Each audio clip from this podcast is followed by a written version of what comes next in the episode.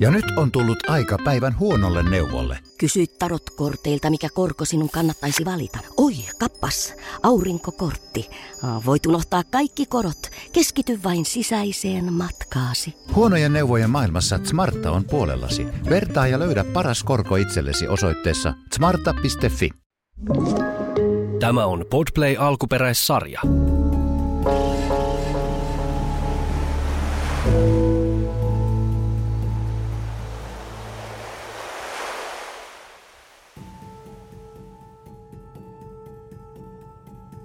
Rakas mielipäiväkirja, olen miettinyt self-help-teollisuutta. Olen itse osanen sitä tällä podcastilla, kirjoillani ja somepäivityksilläni. Tavallaan tykkään siitä, miten arjen kompuroimisesta puhutaan ja yritetään keksiä tapoja, miten elämä voisi rullata sujuvammin, mutta jokin tökkii. Jotenkin on likainen olo. Mietin self-helpin valtaa. Self-help-puheen ja kielen valtaa yksilön elämään. Miksi self-help ei ratkaise ja pelasta meitä, vaan lisää janoa self-helppiin? Hieno päiväkirja, merkintä Jenni. Jaan paljon samoja ajatuksia täällä studiossa. Self-helpistä keskustelee tänään psykoterapeutti, tietokirjailija. En sanonut self-help-kirjailija, vaan tietokirjailija Emilia Kujala. Ja kirjailija, joka kirjoittaa muitakin kirjoja kuin vain self-helppejä, Jenni Janakka, joka kiertää self-helppeilemässä erilaisissa puhetilaisuuksissa. Ja mun mielestä on hyvä, että me ollaan tehty 15 jaksoa mielipäiväkirjapodcastia ja nytten 16 valittiin aihe ristiriitainen self-help. Koska tämä on vähän niin kuin tämmöinen rippituoli, siis sellainen katolinen kirkko, että mennään omia syntejä. Koska mulla on, mä tuossa aluksi kuvasin, että vähän semmoinen niin kuin likainen olo. Kyllä. Niin mä valehtelisin, jos en mä tunnustaisi sitä, että jotenkin tuntuu väärältä neuvoa muita ihmisiä, miten pitää elää. Siinä on jotain. Ja sitten tulee semmoinen halu, että mä haluan tunnustaa syntini. Ja saada syntini anteeksi annettua. Ja sitten, että voi jatkaa taas elämää ja tekemistä. Mutta eikö Jenni self-help ole paljon muutakin kuin sitä, että neuvotaan toisia ihmisiä, että miten pitää elää? Mitä sä ajattelet? On se on paljon kaikkea muuta. Mutta kun se nopeasti typistetään tommoseen ja sitten se on niin kuin jotenkin, se on helppo. Siis self-help, niin kuin kirjallisuus ja teollisuus, se on jotenkin helppo saada näyttää rumalta. Kyllä. Ja niin kuin samaan aikaan mä ajattelen, että koska self-help trendaa ja on iso juttu ja on myös iso bisnes, niin on kyllä tosi tärkeää myös pystyä tarkastelemaan niin kuin omaa toimintaa ja myös oman toiminnan motiiveja kriittisesti. Ja jotenkin mä oon itse ehkä löytänyt tässä vasta niin kuin viime vuosina niin sillai uudelleen yhteiskuntatieteilijän itsessäni. Ja jotenkin alkanut pohtia niin kuin enemmän semmoista niin kuin self-helpiinkin liittyvää terapeuttisen vallankäyttöä, mistä tänään puhutaan vähän myöhemmin enemmän. Niin jotenkin kyllä mä ajattelen, että se on niin kuin aika pelottavaakin, että jos sitä omaa toimintaa ei niin kuin tarkastelisi kriittisesti. Että ehkä tässä kohtaa se likainen olo, mä tunnistan, että se voisi liittyä vaikka semmoiseen emootioon kuin syyllisyys. Ja syyllisyyshän on niin kuin hirvittävän hyödyllinen emootio voi auttaa tunnistelemaan omassa toiminnassaan erilaisia motiiveja ja myös korjaamaan omaa käyttäytymistä, jos huomaa, että hei, täällä on jotain pielessä, niin siinä mielessä ehkä hyvä juttu. Miksi on syyllisyys? Onko se syyllisyys, mitä mä koen, minkä takia? Mutta miksi mä koen syyllisyyttä? No mä ehdotin, että se voisi olla niin, se emootio, syyllisyys, mutta mä en tiedä, onko se syyllisyys, mutta se, mitä sä kuvasit sitä. Joo. Jos käytit sanaa likainen, niin mä ajattelin, että se voisi olla. Että syyllisyyden ja häpeän välinen erohan on siis se, että häpeä on se, mikä niinku koskee tavallaan ihmistä kokonaisuutena. Ihminen ajattelee, että on häpeällinen jollain tavalla vääränlainen. Syyllisyys liittyy sitten enemmän ihmisen käyttäytymiseen. Ja häpeä voi saada niinku ihmisen vaikka kieltämään oman vaikutusvaltansa tai toteamaan, niinku, että hei, että Että musta ei ole mitään vikaa, mikä on jossain muualla. Syyllisyys on sitten enemmän sitä, että hei, okei, mä voisin tarkastellakin tätä, että onko mä toiminut nyt väärin. Mä voisin sovittaa mun tekoon, niin mä voisin kokeilla toimia paremmin. Mä voisin pyytää anteeksi, jos se on tarpeellista. Niin. Tämän tyyppisiä asioita. Onko omalla toiminnalla itse asiassa aiheuttanut vaan niin kuin lisää niitä ongelmia ja onko lisää tehnyt jotain ja onko väärällä tavalla vienyt ihmisiä väärään suuntaan? Joo. Mähän listasin tuossa aluksi ylipäätänsä, kun puhutaan self-helpistä, niin ensimmäisenä tulee mieleen self-help-kirjallisuus. Se on iso, johonka niin kuin tietyllä tapaa meidän molempien kirjat lukeutuu, vaikka ne on siis tietokirjoja ja sitten sä nyt olet vielä akateemisesti koulutettu ihminen, joka kirjoittaa tietokirjoja, niin sen tavallaan niin kuin, jos se syli on iso, niin nämä menee nämä meidänkin siihen laariin. Jos sitten katsotaan taas tarkemmin niin kuin jotenkin rajoituksi, niin ei, mutta tämä on siis jotenkin, mä huomaan, että mä oon niin kuin itse jotenkin, tämä myös nolottaa. Se ei ole jotenkin niin kuin, tietokirjojen tekeminen on fiksujen ihmisten hommaa, self-helppien tekeminen on rahastajien hommaa. Mä huomaan, että mulla itselläni semmoinen. Niin, semmoinen ajatus tulee. Mutta mä laitan myöskin siis nyt ylipäätänsä self-helpistä puhuttaessa, niin mä laitoin tuohon myöskin siis, listasin niin kuin, jopa niin kuin Instagram-postaukset ja tämmöiset podcastit. Ja sitten on niin kuin erikseen on vielä kaikki lehtiartikkelit ja tämmöiset. Mun mielestä ne on kaikki semmoista self-help-maailmaa, missä niin kuin, jaetaan havaintoja, kokemuksia ja sitten niihin niin kuin kuuluu oleellisena osana se, että siellä on joku vinkki, joku ohje tai ajatus, että miten voi ajatella toisella tavalla tai toimia toisella tavalla. Eli havainto plus niin kuin idea. Joo. Ja meidän tämänhetkinen kulttuuri on tosi kyllästetty self-help-tyyppisellä puheella. Että on se, niin kuin, on se sitten nimenomaan jotenkin Instagram tai some, muita tämmöisiä postauksia niin kuin tekstimuodossa tai sitten ylipäätänsä vaikka jotain tämmöisiä meemejä. Mun mielestä niin kuin meemipuolellakin puhutaan, niin kuin, on paljon semmoista, mikä on niin kuin, tehdään havainto. Kyllä. Jostain, mikä kompuroittaa omaa arkea. Tai sitten just vaikka Reelsit tai TikTok-videot, missä niin kuin pointataan jotain ongelmakohtaa ja mahdollisesti tarjotaan jotain uutta ajatusmallia, omaa asennetta. Niin nämä on kaikki tämmöistä niin kuin self-help-kieltä ja tätä kulttuuria on tosi laajasti ja paljon. Ja se on tosi hyvä. Se on ihana, että puhutaan ja rikotaan.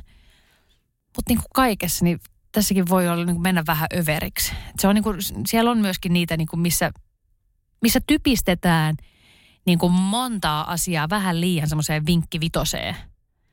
Joo, ja ehkä mua niin kuin itseä hiertää tässä aika paljon se fokus. Et se fokusoi tosi paljon se self-help-sisältö yksilöön ja siihen, että mitä yksilö voi tehdä eri tavalla tai ei pelkästään, niin kuin, että mitä yksilö voi tehdä eri tavalla, vaan että niin kuin pointataan sitä, että miten sinä toimit mahdollisesti väärin. Tai mikä sinussa on vikana, mikä sinussa on rikki. Oletko aina tehnyt väärin? Kyllä. Juttusyyppi. Kyllä. Ja tietyllä tavalla niin kuin ihmisten niin kuin tietämättömyyteen vetoaminen on vallankäyttöä. Ja sitten me tiedetään taas niin kuin yliopistolta vaikka niin kuin ihmisten terveyskäyttäytymiseen vaikuttamisesta siihen, sitä kun on tutkittu, että miten saadaan ihmistä aidosti muuttamaan elintapoja, niin me tiedetään, että ihmisten tietämättömyyteen vetoaminen on itse asiassa tosi huono keino. On huono keino kertoa esimerkiksi riskeistä. Tiesitkö, että teet tämänkin väärin tai tiesitkö, että nämäkin sairaudet sinua vaanivat tai nämä 5 merkkiä kertovat, että parisuhteesi on jotenkin vinksallaan. Koska se tieto itsessään ei vielä auta ihmistä muuttamaan toimintaan. Se on hyvin tavallista, että ihminen tietää nämä asiat kyllä hyvin itsekin, mutta siellä on niin kuin hyviä syitä, miksi hänen on vaikea toimia toisin. Ja ehkä niin kuin se niin kuin isoin ongelma tässä yksilökeskeisyydessä liittyy juuri siihen yksilön autonomian, yksilön vaikutusmahdollisuuksien yliarvioimiseen. Joo. Eli jotenkin ajatellaan, että kun sanotaan ihmiselle vaikka, että hanki apua, mene terapiaan, tukeudu toisiin, niin se on hyvän tahtosta kyllä, mutta se on todella yksilöön keskittyvää ja se lähtee siitä oletuksesta, että kun sä toimit näin, sä voit paremmin. Unohtuu, että tosi moni ihminen tänäkin päivänä hakee apua, menee terapiaan, tukeutuu toisiin, toteuttaa niitä vinkkivitosia, mitä ikinä. Ja siitä huolimatta voi huonosti. Niin. Ja johtuuko tämä yksilöstä, koska sehän tästä niinku seuraa se päätelmä helposti ihmisten mielissä. Mä näen tämän jatkuvasti myös terapiatyössä, että ihminen sanoo, että mä oon tehnyt kaikkeni ja tääkään ei riitä. Joo, ja mä tunnistan ton niinku täysin, koska siis niinku juuri tämä, että mäkin oon niinku oppinut puhumaan itsestäni, omissa tunnekokemuksista, sanoittamaan tunteita hyvin.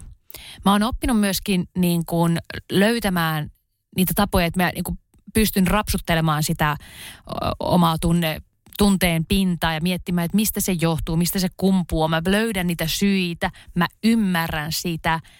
Mä osaan käyttää sanoja resilienssi ja nyt tuli tällä istumalla mitään muuta mieltä, mutta siis semmoisia niin osaa niin artikuloida ja ymmärtää mielen toimintaa. Ja silti, ja olet ehkä oppinut jotain taitojakin. Taitojakin on, mutta silti mulla ei ole kivaa koko ajan. Silti on kompurointia, silti saattaa olla myöskin siis niin kuin paljon ahdistusta ja pahaa oloa ja niin kuin silti sitä niin kuin riittämättömyyden tunnetta ja semmoisia niin kuin silti on hukassa. Ja tämä kun sanoit, että ei ole aina kivaa, niin musta tuntuu, että tämä on niin kuin osa myös sitä ongelmaa, että meille on vähän niin kuin myyty se ajatus, että me päästäisiin eroon riittämättömyydestä, ahdistuksesta, mistä ikinä hankalista kokemuksista tai tunteista joidenkin, vaikka nyt viiden vinkin tai avulla tai jotain kirjaa lukemalla tai jonkun niin kuin lifehackin avulla, eli jonkun siis tämmöisen tempun tai vinkin avulla, jonka niin kuin luvataan, että se parantaa meidän suorituskykyä tai keinoja tulla toimeen vaikka hankalien tunteiden kanssa. Ja se näiden työkalujen niin kuin pointti on se, että me ei päästä eroon niistä vaikeista asioista elämässä. Me voidaan saada ehkä keinoja tulla niiden kanssa toimeen, mutta se, mitä me tullaan niiden kanssa toimeen, ei edelleenkään ole riippuvasta vaan meidän omasta ponnistelusta tai meidän asenteesta, vaan se lopputulos riippuu tosi monista muistakin asioista. Ja jos mä ajattelen tätä, tämä on nyt aika paatoksellista, koska tämä on mulle tosi emotionaalinen teema ja niin kuin rakas jakso, mutta jotenkin mä niin kuin ajattelen, että jos me katsotaan meidän mielenterveysepidemiaa, niin onhan se nyt käsittämätöntä, että meillä on enemmän tietoa mielenterveyden ongelmista kuin koskaan. Meillä on enemmän lupa puhua niistä asioista kuin koskaan. Meillä on myös todella paljon ihmisiä tässäkin maassa, meidät mukaan lukien, jotka tekee erilaista sisältöä monessa eri formaatissa, antaen niitä työkaluja. Ja onko mielenterveyden ongelmat vähentyneet tilastollisesti? No ei ole. Ja mistä se johtuu? Oliko tuossa yhdessä kohdassa, niin missä sä olisit sanoa jonkun kirosana? Oli. Helvetti, mä voin sanoa sen sukupuolet. Se oli. Kiitos. Joo. Onko ne vähentyneet? Ei siis ole. Ja ketä me sitten syytetään siitä? Itteemme. Niin. Ja se on ehkä niinku se, mikä näiden niin kuin yksilökeskeisten ratkaisumallien tarjoaminen, mihin myös self-help lukeutuu, niin se helposti saa meidät syyttämään itseämme silloinkin, kun meidän pitäisi katsoa vähän niin kuin laajemmin sitä kuvaa. Millaiset asiat tässä yhteiskunnassa on pielessä? Mä en sano, etteikö yksilö voisi itse vaikuttaa. Kyllä voi vaikuttaa paljonkin, mutta täytyy nähdä myös se, että miten se vaikutusvalta on niin kuin rajallista. Niin, ja se ei niin kuin määräänsä enempää. Se oli hyvä, mä laitoin ton, että silti ei ole kivaa, niin se oli osittain nimenomaan täky sinne. Ja hyvä Emilia, että sä nappasit sen siitä, koska jotenkin myöskin se tässä ajassa jotenkin se niin kuin kaikista niin kuin asioista, mitkä voidaan kleimata niin kuin kurjaksi, ikäväksi, huonoksi, vääräksi, niin niistä tarvitsisi päästä eroon. Kun ei tarvi. Elämä joka tapauksessa, vaikka sä kuinka ratkaisisit ongelmia, niin sisältää ongelmia. Kyllä. Ja toi on itse asiassa se, mitä mä empatiakouluun niin kuin paljolti. Mä käytän siellä kirjassa tosi monta kertaa sanaa paska, mutta kun se tuntuu jotenkin niin kuin ihmisen arkea ajatellessa, niin se tuntuu hyvältä sanalta kuvaamaan sitä moskaa, mikä välillä on. Riippumatta siitä, kuinka onnistuneesti sitä itse onnistuu toteuttaan omaa arkea ja viemään asiat eteenpäin, niin sitä paskaa tulee anyways. Kyllä. Niin se koko kirjassa on just semmoinen niin hyväksyntä siitä, että niin kuin on ok, että on niin kuin huonoja päiviä, on ok, että asiat ne ei nyt kauhean kaksisesti menekään. Ne ei ne todennäköisesti mene. Mutta se niin kuin tämä yksilön vastuuttaminen niin siitä kokonaisesta juonen kuljetuksesta ja elämän kuljetuksesta, niin se on mahdoton tehtävä, se on kohtuuton. Ja mä haluaisin jotenkin ehkä niin kuin nostaa tässä myöskin siis esille se, että se millainen niin kuin meidän retoriikka on niin kuin muuttunut tässä viimeisten, heitetään vaikka nyt 20 vuotta, koska mä väitän, että toi some ja sometekstilaji, se tyyppi niin kuin tapa kommunikoida sosiaalisessa mediassa on vaikuttanut myöskin niin kuin kasvattavasti tähän self-help-tekstilajiin. Nyt siitä tuli tekstilaji, sen lisäksi on teollisuus. Kyllä. Niin, tapa on puhua. Niin se, mitä on muuttunut, niin on se, että semmoiset niin kuin, kun ennen verrattiin moraaliin ja etiikkaan, semmoiseen niin kuin yhteiseen ymmärrykseen siitä, että miten on sopivaa ihmisen toimia osana yhteisöä. Kyllä. Niin esimerkiksi kaikkea siis kunnollisuus ja tavan kansalainen ja rehti ja siivo, tämän tyyppisiä. Noihän niin kuin heti tälleen milleniaalina, niin kaikki rehti ja siivo, niin se on silleen, että se kuulostaa nujertamiselta. Ihmisen identiteetin nujertamiselta ja se on huonoa sen takia. Ja sitten nämä tämän tyyppiset sanat, ja toi on nyt sitten niin kuin myöskin semmoinen, että no ehkä se on milleniaalin silmässä se asenne, eikä siinä, mitä se rehti ja siivo voisi olla. Niin, mutta nämä kaikki tämmöiset kunnollisuuden sanat, niin ne onkin korvattu niin kuin yksilöpsykologisilla sanoilla, niin kuin onnellisuus ja mielen hyvinvointi ja toimintakyky. Tämmöisillä sanoilla, mitä niin kuin, että jos me mietitään itseämme, niin se ei olekaan enää niin oleellista sitä, että niin kuin, että miten mä toimin osana näitä muita ihmisiä, vaan miten mä toimin ja pärjään itteni kanssa. Ja se on tosi paljon tylsempi ja vaikeampi reitti, niin kuin löytää esimerkiksi tasapainoa elämään. Mun on helpompi ymmärtää itteni olla niin kuin olemassa tasapainoinen yhteisön jäsen. Mutta olla nyt tasapainoinen itteni kanssa, siitä ei tule valmista ikinä. Joo, ja toi tommonen niin kuin psykologiatieteen ja eri psykoterapian menetelmien esimerkiksi käsitteistöstä ammentaminen, sehän liittyy niin kuin tosi olennaisesti terapeuttiseen valtaan.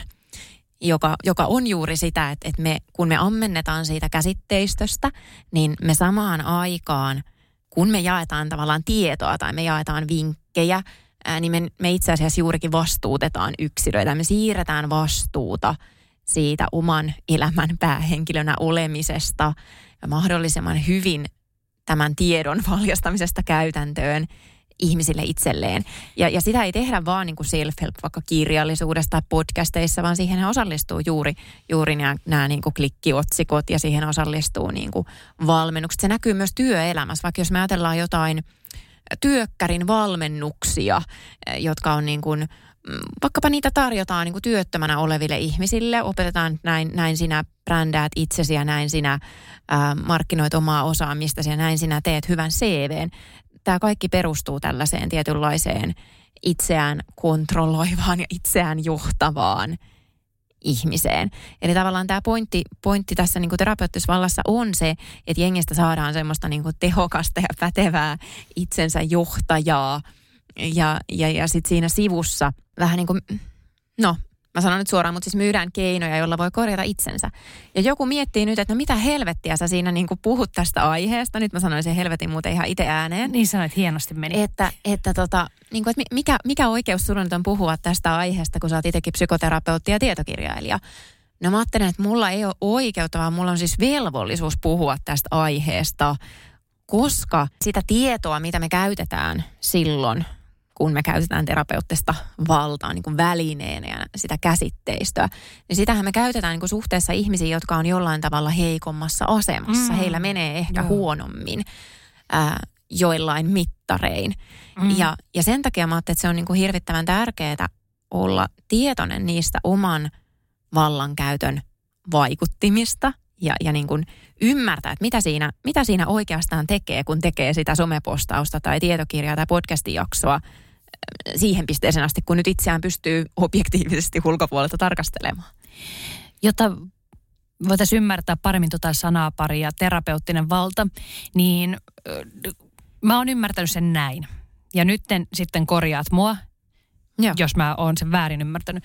Mä ymmärrän sen, että terapeuttinen valta tarkoittaa, sitä voi olla niin kuin, mä karkeasti laitan sen kahteen. Mm-hmm. Eli sitä voi olla, että sulla on koulutuksen ja ammattitason puolesta, sulla on sellainen asema, jossa periaatteessa kun puhutaan, vaikka nyt sä oot terapeutti, niin jos me puhutaan mielen toiminnasta, niin sulla on se ammatillinen, se tutkinto ja kaikki se, mikä pistää sut valta-asemaan sen takia, että kaikki mitä sä sanot, niin on sen takia painavempaa, mitä tulee mielen toimintaan.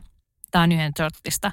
Mutta terapeuttista valtaa voi olla myöskin tämmöinen minun kaltainen, että mä olen lukenut tieteellisiä tutkimuksia ja sitten mä käytän sellaisia sanoja ja fraaseja ja niitä tutkimuksia, että mä rupean puhumaan sinipistevaikutuksesta ja kerron, että kuinka mun Gilbertini. Kyllä. No Daniel. Ei, mulla on Paul. Mulla on sitten Daniel Kilpertti työryhminen on tehnyt sinipisten vaikutuksesta. Ja sitten kun mä kerron heidän tekemästään sinipisten vaikutuksesta, niin sen jälkeen mä saan, vaikka mulla ei ole sitä tutkintoa, niin kun mulla on toi tieto hallussa, niin se mun lauseista ja väittämistä tulee painavempaa. Kyllä. Ja niin kuin samaan hengenvetoon on pakko sanoa, että terapeuttista valtaahan käyttää siis myös toimittajat. Mm. Terapeuttista valtaa näkyy myös vaikkapa, jos me ajatellaan koulu, kasvatusympäristöä, niin siellähän tavallaan pyritään juurikin tarjoamaan ihmisille välineitä johtaa itseään, harjoittaa itsekontrollia, tämän tyyppisiä asioita. Et tietyllä tavalla niin kun voidaan ajatella, että näinhän tämä yhteiskunta pyörii ja ihmisistä tulee niin kun tehokkaita. Mutta sitten tullaan siihen kysymykseen, että mitä se niin kun terapeuttisen vallan käyttö, mitä ja ketä se palvelee. Joo. Ja se on mun mielestä niin kun se kiinnostava. Mä en sano, että meidän pitää niin kun heittää vaikka nyt self-help-romukoppaan. Ei pidä. Mutta mä ajattelin, että meidän pitää tutkia niin kuin tarkemmin niitä motiiveja, mitä siellä taustalla on. Onko ne esimerkiksi puhtaan individualistis-kapitalistiset ne motiivit? Onko ne niitä? Voidaanko me niin kuin vilpittömästi sanoa, että me halutaan edistää ihmisten hyvinvointia vai mitä siellä on taustalla? Mulla tulee mieleen esimerkiksi joskus männä vuosina niin kysyin yhdeltä konsulttifirmalta, jotka opetti ihmisille tietoisuustaitoja, että onko teidän vilpitön niin kuin pyrkimys tässä nyt se, että te haluatte, että ihmiset oppii tietoisuustaitoja ja voi paremmin, vai onko teidän niin kuin pyrkimys esimerkiksi se, että oppimalla tietoisuustaitoja ihmisistä tulee tehokkaampia, tuottavampia. Ja he sanoivat, että no ei hirveästi ne ihmiset kiinnosta, vaan se tehokkuus ja tuottavuus. Kiva, että oli rehellistä jengiä. Mutta niin kuin, ja sitten joku kysyi nyt, että mitä on tehokkuudessa ja tuottavuudessa vikana. No eihän siinä olekaan. Niin kuin itsessään siinä ei ole vikaa. Mutta jos se tarkoittaa, että silloin viedään näiltä ihmisiltä jotakin, mikä saa heidät ehkä voimaan hyvin. Saatko sä kiinni, mitä mä tarkoitan? Mä ajattelin se jotenkin silleen, että siinä myydään ihmisille eri asiaa kuin mitä sillä tavoitellaan. Kyllä. Eli tavallaan myydään, että sä ostat tästä hyvinvointia itsellesi ja itseymmärrystä, mutta oikeasti siinä myydään juuri sitä, että sä opit olemaan suorittaja tässä yhteiskunnassa. Ja edelleen taas niin kun tullaan siihen, että on toimiva yksilö yhteiskunnassa, jotta ratas pyörii ja asiat menee eteenpäin ja yhteiskunta ja yhteisö, missä itse vaikuttaa, niin toimii. Niin se nyt ei varsinaisesti ole huono asia. Kyllä. Vaikka niin kuin rakastan olla kapitalismikriittistä, niin se ei ole sama kuin kapitalismin vastainen. Kyllä. Mä en vastusta kapitalismia, mutta mä olen kriittinen. Ja tämä on samalla tavalla se, että totta kai on hyvä, että ihminen pysyy esimerkiksi työkykyisenä. Koska se tuo ihmisen elämään sisältöä ja tasapainoa rahaa. Rahaa, millä maksaa laskut ja lämmittää sähköllä asunto. Se on hyvä asia, että se työkyky säilyy. Mutta on väärin myydä ihmisille sitä, että se on hänen mielen hyvinvointia, jos se niin pääasiallinen tarkoitus on sitä, että sä et ole sairaskulu. Kyllä.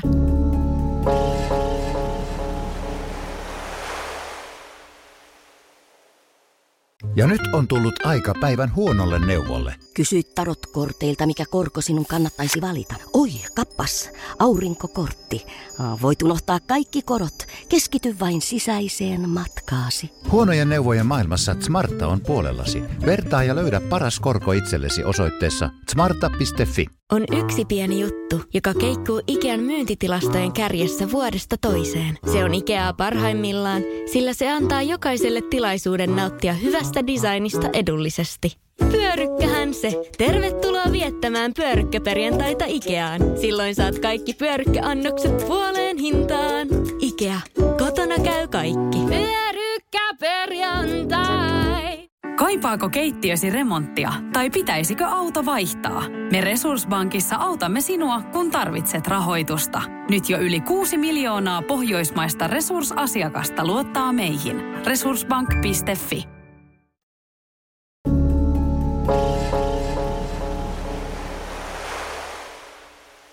Ja toi on jotenkin niin kuin, mä oon miettinyt esimerkiksi niin kuin oman toimintani motiiveja viime vuosina tosi paljon. Ja jotenkin niin kuin ehkä on ollut helpompaakin tehdä ihan puhtaasti sitä niin kuin psykoterapiatyötä. Vaikka sekin on ihan totta, että mä saan silloin rahaa ihmisten kärsimyksestä, kun mä autan ihmisiä.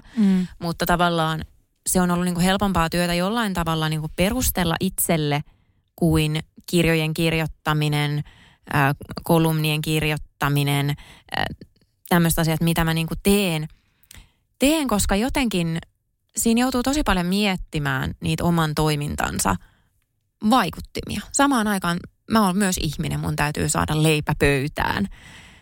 Ja niin kun, täytyy niin kun miettiä, että okei, että mistä se leipä sitten tulee. Että okei, nyt mä oon itseni palveluksessa. On mahdollista, että mä oon joskus jonkun toisen ihmisen palveluksessa.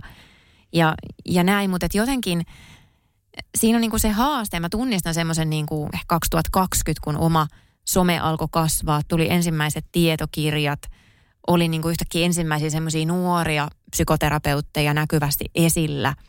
Niin oli semmoinen kohta, missä olisi tavallaan korttinsa tietyllä tavalla pelaamalla voinut alkaa tehdä sillä, mitä tekee tosi paljon rahaa. Mutta se olisi tarkoittanut... Niin. Sen pinkan tekeminen. Se olisi tarkoittanut mulle valitettavasti jotain mun arvojen vastaista toimintaa. Se olisi tarkoittanut sitä, että mä alan... Esimerkiksi tehdä tosi paljon semmoista sisältöä, mikä perustuu nimenomaan terapeuttisen vallan käyttöön, niihin vinkkivitosiin, kaikkeen siihen, millä mä saan ihmisiltä niin kuin nopeita reaktioita esimerkiksi. Tai mä saan ihmisiä ostamaan enemmän mun kirjoja tai jotain valmennuksia, näin. Ja mä niin kuin mietin, että okei, mä en halua jättää tätä. Kirjoittaminen on mulle rakas, se on tosi tärkeä juttu. Ja mä uskon vilpittömästi niin kuin myös tietokirjan ja äänikirjan kykyyn välittää ihmiset tosi tärkeää tietoa itsestään ja maailmasta. Mutta sitten mun täytyy tosi paljon tutkia sitä, että mitkä ne mun vaikuttimet täällä on. Ja siinä kohtaa mä tulin semmoiseen lopputulemaan, että mä en pysty tekemään tätä niin, kun mun ehkä laskelmoiden kannattaisi.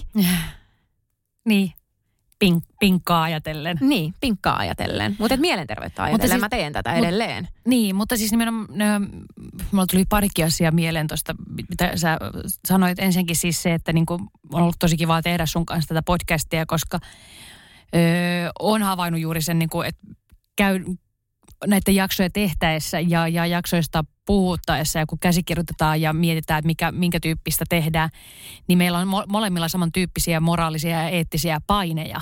Kyllä. Mielessämme, että mietitään, että mikä on tällaisessa kontekstissa, että me tuotetaan podcastia ihmisille kotonaan kuunneltavaksi, niin mikä on järkevää sanottavaa, mikä on taas menee moraalisesti vähän ongelmallisen puolelle ja sitten se jätetään pois. Niin se on ollut niin kuin, siis silleen todella miellyttävää tehdä niin kuin ihmisen kanssa, joka jakaa suunnin piirtein samantyyppisiä moraalisia näkemyksiä. Toinen on sitten taas toisaalta niin kuin minä, niin kuin ihminen Jenni. Mä itse tykkään kuluttaa esimerkiksi sen tyyppisiä podcasteja tai asiaohjelmia, kirjoja. Mä tykkään niin kuin mennä niiden ääreen, koska ne toimii mulla apuvälineinä ajatella omia ajatuskaavoja, puntaroida omia tilanteita ennen ja tulevaisuudessa, koska ihmismieli tutkitusti Nyt mä käytän terapeuttista valmaa, kun mä sanon tutkitusti sanan. Eikö se ole näin justiinsa? Joo, hän nyökkää. Niin tutkitusti ihmisen valtaosa ajatuksista keskittyy siihen, että me puntaroidaan niin kuin sosiaalisia tilanteita. Mitä me ollaan sanottu tai tehty tai mitä me tullaan sanomaan tai tekemään toisten ihmisten kanssa. Kuulutaanko me laumaan vai ei? Kuulutaanko me nimenomaan juuri näin. Niin sit näissä niin kuin, varsinkin jos on esimerkiksi mennyt kämmäileen tai ollut ääliö, mitä on nyt monesti, niin sitten auttaakin se, että mä kuuntelen vaikka jonkun keskusteluohjelman, missä puhutaan siitä, että millä tavoilla ihminen saattaa tulkita omaa käyttäytymistään ongelmallisempana kuin mitä se oikeasti kenenkään muun mielestä on. Ja tämmöisiä, että ne auttaa niin kuin mua jäsentelemään joka tapauksessa niitä mielessä möllöttäviä ja myllertäviä ajatuksia. Ne on se sekamelska ja se oma self-help-kirjallisuus niin kuin joka tapauksessa mölyää pään sisällä. Mutta se, kun se tulee muidenkin kulmia, muidenkin ihmisten havaintoja, tekemiä, niin sehän antaa semmoisen niin kuin työkalun olla itsensä kanssa. Ja toi on se niin kuin paras jotenkin, jos mä mietin niin kuin vaikkapa tietokirjailijana, että mikä on se paras palaute, minkä mä voin tietokirjasta saada. Niin se on juuri se, että ihminen laittaa mulle viestiä, että hei kiitos, että sä oot antanut sanat sille, millä mulla ei ole sanoja. Sä oot auttanut mua ymmärtämään itseäni. Ehkä ymmärtämään myös sitä itsessäni, mitä ei voi niillä vinkkivitosilla muuttaa. Tai että sä oot auttanut ymmärtämään sitä, että mihin pisteeseen asti mä voin vaikuttaa vaikka omaan hyvinvointiini. Ja mihin pisteeseen asti sitten on jotakin muita asioita, mitkä siinä niinku yhtälössä painaa. Ja jotenkin mä ajattelin, että toi on niinku se tärkeä anti. Se, mistä mä oon tässä niinku yksilökeskeisessä terapia-self-help-ajassa aika huolissani on se, että lähdetäänkö me ratkaisemaan myös sellaisia ongelmia, jotka ei ole lähtökohtaisesti yksilön ratkaistavissa, niin sillä self-helpillä.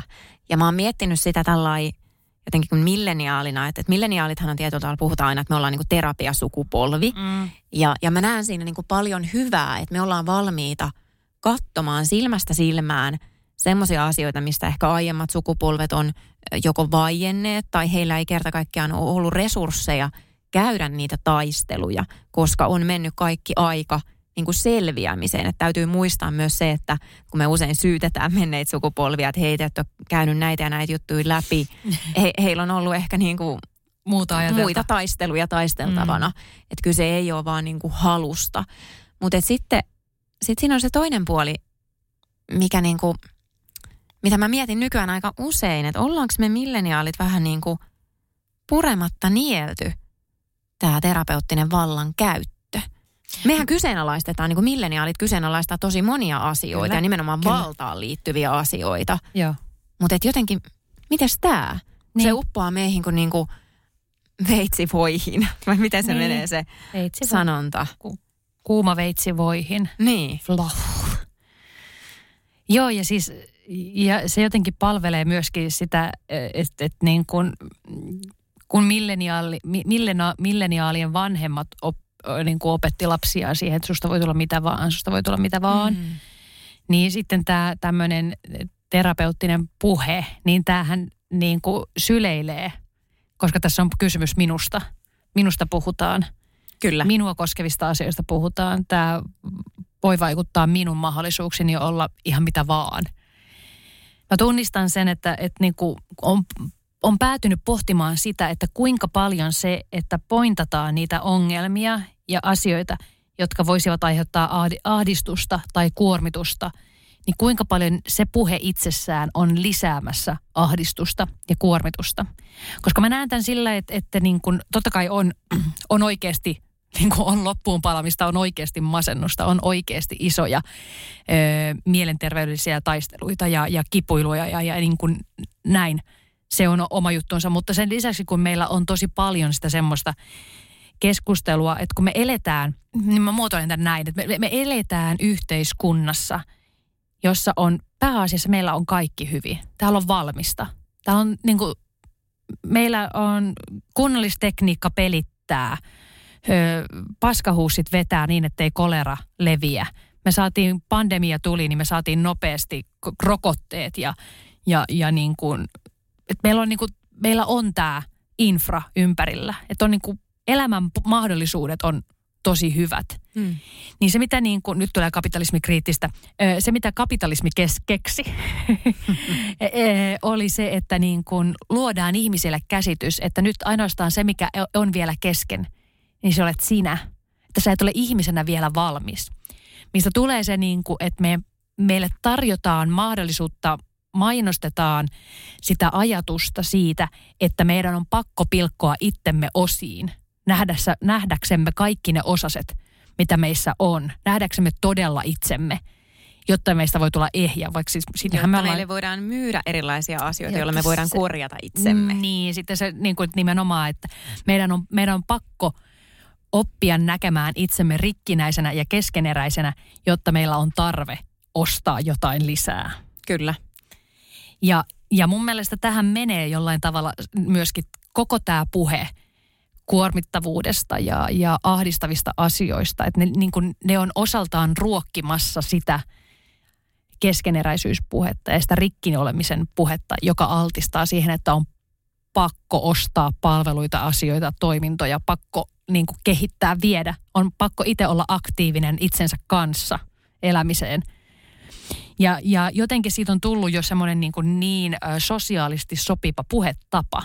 Kyllä. Että ei tarvitse enää käyttää niin paljon mainoseuroja, koska ihmiset mainostaa jo itse sitä toisilleen. Eli koska tässä ajassa on sosiaalisesti hyväksyttävää kertoa omista kuormituksen, ahdistuksen, kiireen kokemuksista, niin se itsessään on niin kuin tekemässä näkyväksi niitä asioita, mitkä saattaa ahdistaa tai kuormittaa.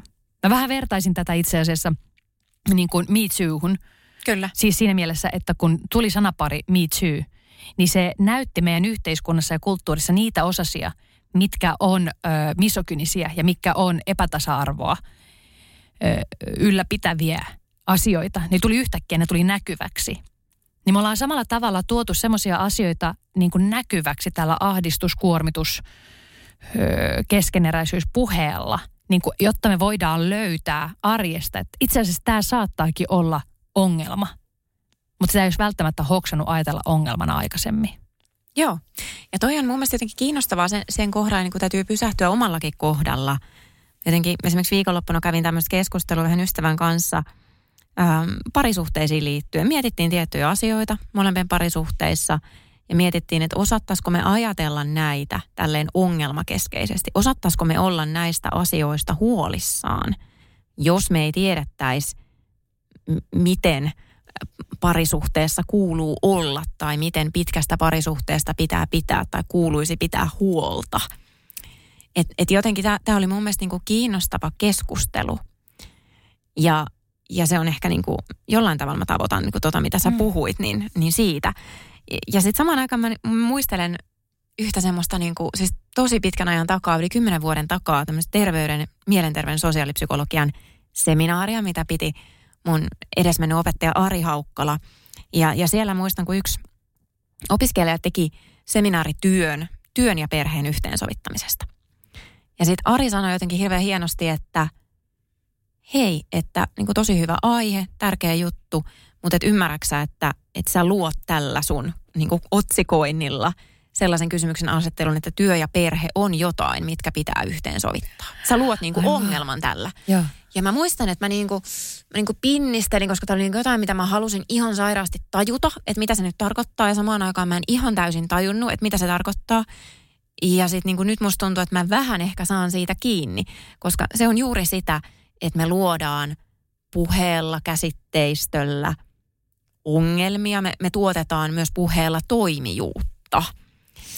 Ja tämä on niinku se. Toista psykologista valtaa. Tämä on just sitä, mille mä oon myös totta kai niinku, mä olen sen diskurssin, eli sen puhettavan vanki, jolle minut on sosiaalistettu yliopisto-opinnoissa. Onneksi sä oot täällä, joka pystyy tulkkaamaan, mitä mä yritän ihmisille puhua.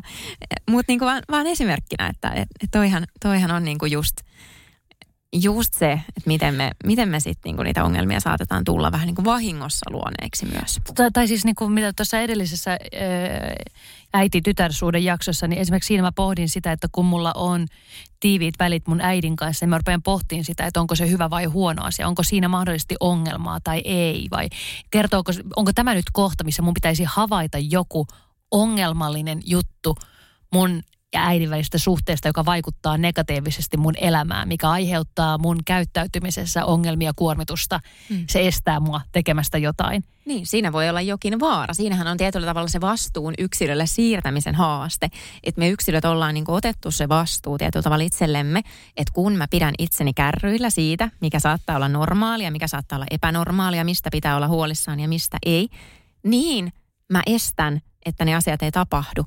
No se, sä naurat. Niin, kuulostaa heti tosi kuormittavalta. Joo, ja sitten se iso haaste on se, minkä mä kohtaan terapiassa, ja tuossa suorittajan mielikirjassa myös puhun tästä, että me itseämme johtavat ihmiset, jotka on hyvin tiedostavia, jo niin kuin etukäteen, ennakoivasti tiedostavia erilaisista asioista, mitkä voi mennä pieleen, niin meidät on vähän niin kuin harhaan johdettu siinä, että me voitaisiin vaikuttaa sen tiedon avulla kaikkiin asioihin tai niin kuin niihin asioihin enemmän kuin tietyssä määrin. Eli me tullaan sitten siihen ongelmaan, että vaikka me osattaisikin kiinnittää huomiota ongelmiin, vaikka meillä olisi sitä tietoa, mitä me ollaan saatu self-help-kirjoista, artikkeleista, podcasteista, mistä ikinä, niin ne meidän omat vaikutusmahdollisuudet on viime kädessä rajalliset. Ja se on ehkä niin kuin yksi kauheimpia tilanteita, se on mulle myös henkilökohtaisesti yksi kauheimpia tilanteita elämässäni ollut tajuta, että ei saakeli. Mä en voi vaikuttaa kaikkeen. Mä voin toteuttaa näitä kaikkea 5 upeata vinkkiä. Mä voin itse hoitaa itseäni parhaaseen tutkimusnäyttöön perustuvalla hoito-ohjelmalla. Mä voin siis tehdä kaikkeni. Ei ole kyse siitä, että mulla ei olisi tietoa, mulla ei olisi oikeaa asennetta, multa puuttuisi jotain yritystä tai että multa puuttuisi sosiaalista tukea. Ei puutu niinku sitäkään. Kaikki pitäisi olla kunnossa. Ja silti mä voin kipuilla joidenkin asioiden kanssa. Ja se on se niinku yksilön autonomian harha, mitä tämä niinku yksilön ja yksilön vaikutusmahdollisuuksien ja yksilökeskeisten keinojen korostaminen meille helposti tuottaa. Sitten me ollaan aika yksin, kun meidän pitäisi nostaakin kädet pystyyn ja hyväksyä, että hei, mä en voinutkaan tehdä kaikkea. Musta itse asiassa tuntuu vähän, että meidän tämän niin toisen tuottarin kantava teema on niin olla myöskin tämän yksilökeskeisen kulttuurin kriittinen tarkastelija. Musta tuntuu, se on elänyt meillä tässä tämän kauden jaksoissa tosi vahvasti toi kritiikki. Kyllä. Ja mä tuosta, kun nämä 5 vinkkiä on heitetty monta kertaa, mutta siis, se on myöskin siis semmoinen, että kun kirjoittaa tietokirjan, ja sitten kun siitä halutaan tehdä juttu, on sitten iltapäivälehtiin tai naistenlehtiin tai johonkin tämmöiseen ammattilehteen, niin monesti siihen halutaan, että se toimittaja kysyy, että no voiko antaa tähän jonkun just 5 vinkkiä? Tai niin, jos ei voi sankaritarinaa kirjoittaa siitä, niin se on se 5 vinkkiä. Että sitten 5 vinkkiä, voit sä kiteyttää tänne pari juttuun. Ja sitten se aina tuntuu hölmöltä kiteyttää jotain niin kuin monisyistä asiaa johonkin yksittäisiin, että se vinkit on yleensä niin kuin otsikko ja 3 lausetta. Niin kiteyttäminen tuommoisen, niin se tuntuu brutaalilta ja väärältä, mutta toisaalta sitten tässä kohtaa myöskin ymmärtää sen, että se toimittaja kysyy tällaisen asian, koska se tietää, että ihmiset lukee, ne on niin kuin luetuimpia juttuja, kun sulla annetaan ne 5 vinkkiä, 3 vinkkiä, 7 vinkkiä jostain asiasta, niin se tietää, että se saa klikkauksia. Se tulee luetuksi se koko leipätekstikin, jos siellä on niin kuin tarjolla ne 5 vinkkiä. Ja niin kuin, tämä on vähän semmoinen, että itse mä haluaisin olla keksimässä tähän joku ratkaisu, että miten tämä oikeasti nyt sitten jatkossa pitäisi hoitaa ja että voitaisiin hylätä toi Kyllä. malli kokonaan. Mutta kun on turhaa kirjoittaa juttuja, joita ihmiset ei avaa ja lue. Joo, ja se on ihan totta, että niin kuin ongelmien pointtaaminen on aina paljon helpompaa Kyllä. Kuin ratkaisujen esittäminen. Meidän on paljon helpompi myös kuvailla ongelmaa, kuin että me ratkaistaisiin sitä ongelmaa. Ja se on varmasti tässä se niin kuin haaste, että en niin kuin itsekään ajattele, että jotenkin toimittajat olisivat niin kuin pahan suopia, tai että he haluaisivat tarkoituksella tehdä näin, vaan sille on niin kuin hyvät syyt. Tämä on ehkä semmoinen, mitä voitaisiin kysyä muuten meidän kuuntelijoilta. Laittakaa meille palautetta, laittakaa meille, jos teillä on niin kuin ajatuksia siitä, että miten voitaisiin tehdä toisin. Mm. Mä haluan vähän osallistua myös tuohon, että kaikki ei yksilöstä kiinni sun jankkaukseen. Niin, koska siis mä nyt empatiakoulukirjaan, mä kirjoitin siihen, että niin kun, on halvempaa tilata ammattipuhuja kertomaan, miten yksilö voi innostua ja tehdä paremmin asioita työpaikalla, kuin esimerkiksi palkata riittävästi ihmisiä tekemään tarvittavat työt. Mä olen sitä mieltä, että tässä ajassa niin tämä yksilön vastuuttaminen palvelee myöskin sitä asiaa, että kun me ollaan opittu siihen, että materiaali ja palvelut ja asiat on halpoja. Eli jokaisella pitää olla accessi elokuviin ja teatteriin ja vaatteisiin. Halpa vaate, siis H&M on niin kuin tehnyt meille kaikesta kuluttamisesta semmoista, että se pitäisi olla halpaa. Se on niin kuin antanut meille semmoisen niin kuin illuusion, mikä tarkoittaa sitä, että jos me halutaan edullisesti halpaa kaikkea palvelua, olutta, kaikkea tätä, niin se tekee siitä sen, että kun taas sitten ihmistyötunti on kallista, niin jotta me saadaan niillä kalliilla ihmistyötunneilla aikaiseksi edullisia asioita ostettavaksi, niin sen ihmisen pitää venyä sen tunnin aikana siihen maksimaaliseen suoritukseen.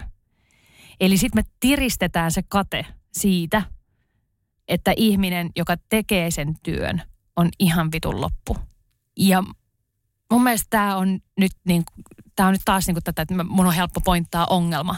Mutta tämä on myöskin se niin kuin nurinkurinen ajatus siitä, että jokaisella meillä pitäisi olla accessi välittömästi kaikkeen kivaan ja ihanaan, mitä on nähtävillä sosiaalista mediasta. Et jos joku on käynyt kivassa uudessa raflassa syömässä, niin mulla pitää olla mahdollisuus taloudellisesti, ajallisesti ja sosiaalisesti mennä nauttimaan se sama kokemus välittömästi.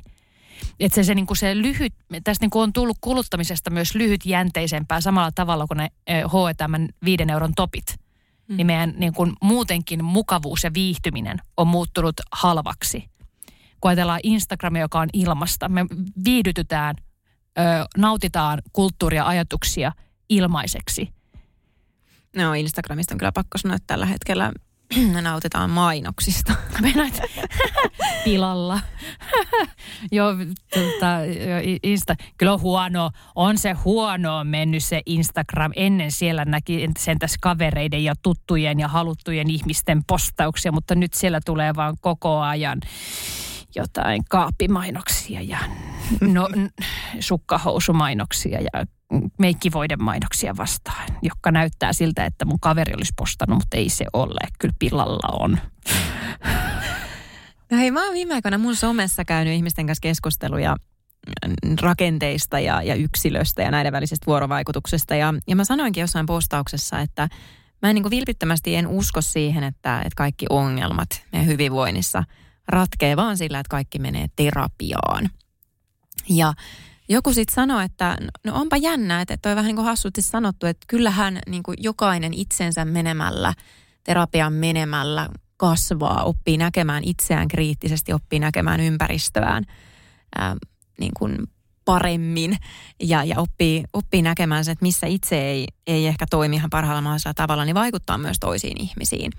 Ja se on ihan totta, että kun me nyt vaikka kulutetaan sitä self-helppiä tai me käydään terapiassa, niin eihän se vaikuta vain meihin itseen, vaan sillä on vaikutus myös toisiin ihmisiin ja toisten ihmisten hyvinvointiin meidän ympärillä.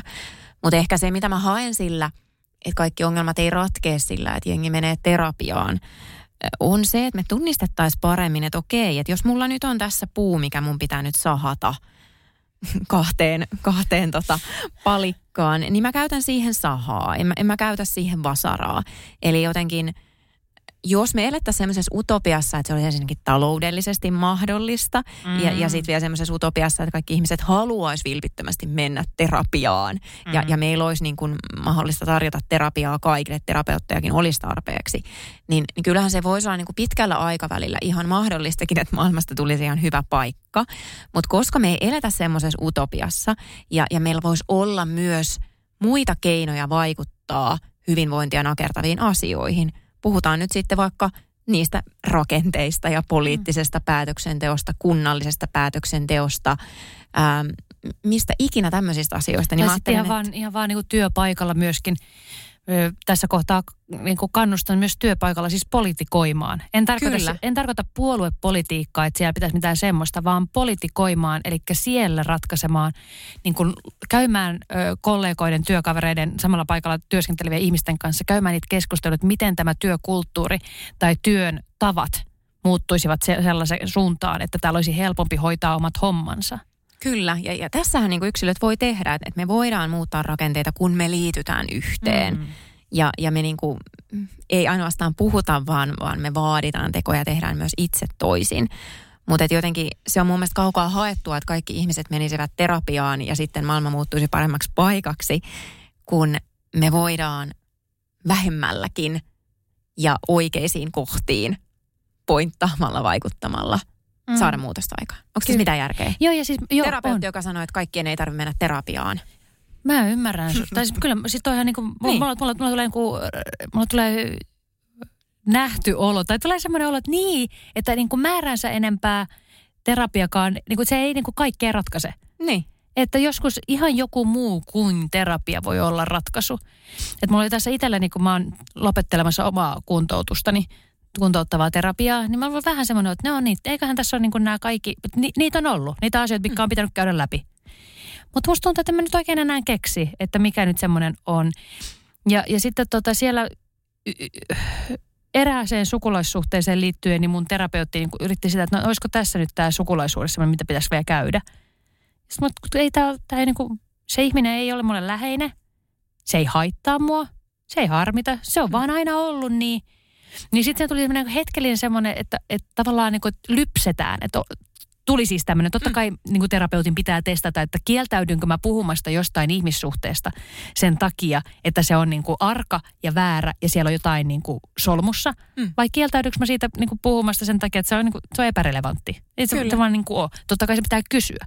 Mutta tuossa tuli niin kuin se asetelma siihen, että niin kuin, vähän niin kuin lypsetään, että tämäkin voisi olla ratkaistavissa terapialla. Tämäkin pitäisi ehkä vielä terapiassa käsitellä.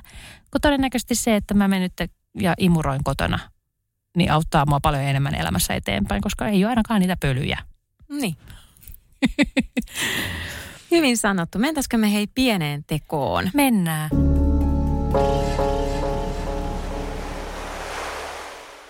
Annappa sä. Taas totutusti se ensimmäinen pieni teko. Mä tarjoilen täältä pienen teon. Mä ajattelen ehkä nyt, ollaan puhuttu paljon, niin kuin ei pelkästään tänään, vaan muutenkin tällä kaudella just yksilöstä ja yksilön vaikutusmahdollisuuksista ja niin kuin yksilökeskeisyyden kritiikistä, niin mä jotenkin semmoisena viimeisenä pienenä tekona haluaisin antaa sen, että hei, anna anteeksi itsellesi se, että vaikka sä oot kaikkes tehnyt, sulla on ollut se oikea asenne, sulla on ollut ehkä oikeat menetelmät, sulla on ollut ehkä oikeat tukijoukot, niin edelleenkin on asioita, jotka hiertää, jotka mättää, saa voimaan huonosti. Niin se on. Ei me voida kaikkeen vaikuttaa. Ja se on itse asiassa lopulta aika lohdullistakin, että jos se meidän oma ponnistelu ei aina tuota sitä toivottua tulosta, niin vika ei välttämättä ole meissä. Kiitos Emilia. Siis se vika ei ole aina meissä. Toi ihana pieni teko. Mä annan tämmöisen, että mene luontoon.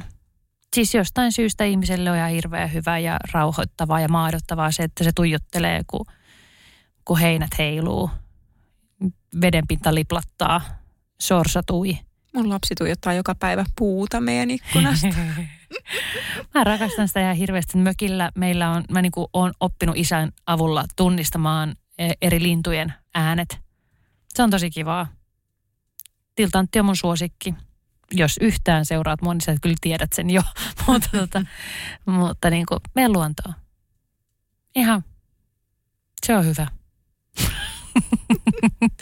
Ja vielä viimeinen kollektiivinen vinkki. Menkää ja kertokaa ihmisille, että me ollaan tehty tällainenkin toinen tuottari tätä mielipäiväkirjapodcastia, josta on ollut jotain, mikä sua on palvellut ja viihdyttänyt ja hoivannut ja mitä ikinä. Ja kerro hei meillekin, jos oot kuunnellut jaksoja. Meidät saa aina tägätä Kyllä. Jenni Janakka, @tunteella Emilia Kujala. Ei tarvitse pelätä, me ei purra. Joo, siis tulkaa myös sanoa meille. Eilen tuli meille kanssa, mihin oli täkätty meidät molemmat, ja siitä tuli hirveän hyvä fiilis. Kyllä. Silleen, että... Joku muukin kuin äiti kuuntelee. Kyllä. Kyllä. Kiitos Emilia tästä tuotantokaudesta. Mulla on ollut ihana, turvallinen ja hyvä olo tehdä sun kanssa näitä jaksoja ja pohtia näitä mielen möllyröitä. Kiitos Jenni. Tämä on ollut ilo. Tällaista tänään te Jenni ja Emilia.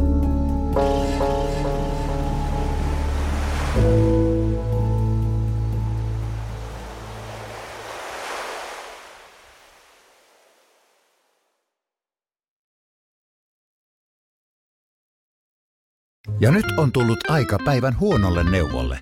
Jos haluat saada parhaan mahdollisen koron, kannattaa flirttailla pankkivirkailijan kanssa. Se toimii aina. Huonojen neuvojen maailmassa Smarta on puolellasi. Vertaa ja löydä paras korko itsellesi osoitteessa smarta.fi. On yksi pieni juttu, joka keikkuu Ikean myyntitilastojen kärjessä vuodesta toiseen. Se on Ikeaa parhaimmillaan, sillä se antaa jokaiselle tilaisuuden nauttia hyvästä designista edullisesti. Pyörykkähän se! Tervetuloa viettämään pyörykkäperjantaita Ikeaan. Silloin saat kaikki pyörykkäannokset puoleen hintaan. Ikea. Kotona käy kaikki. Pyörykkäperjantaa!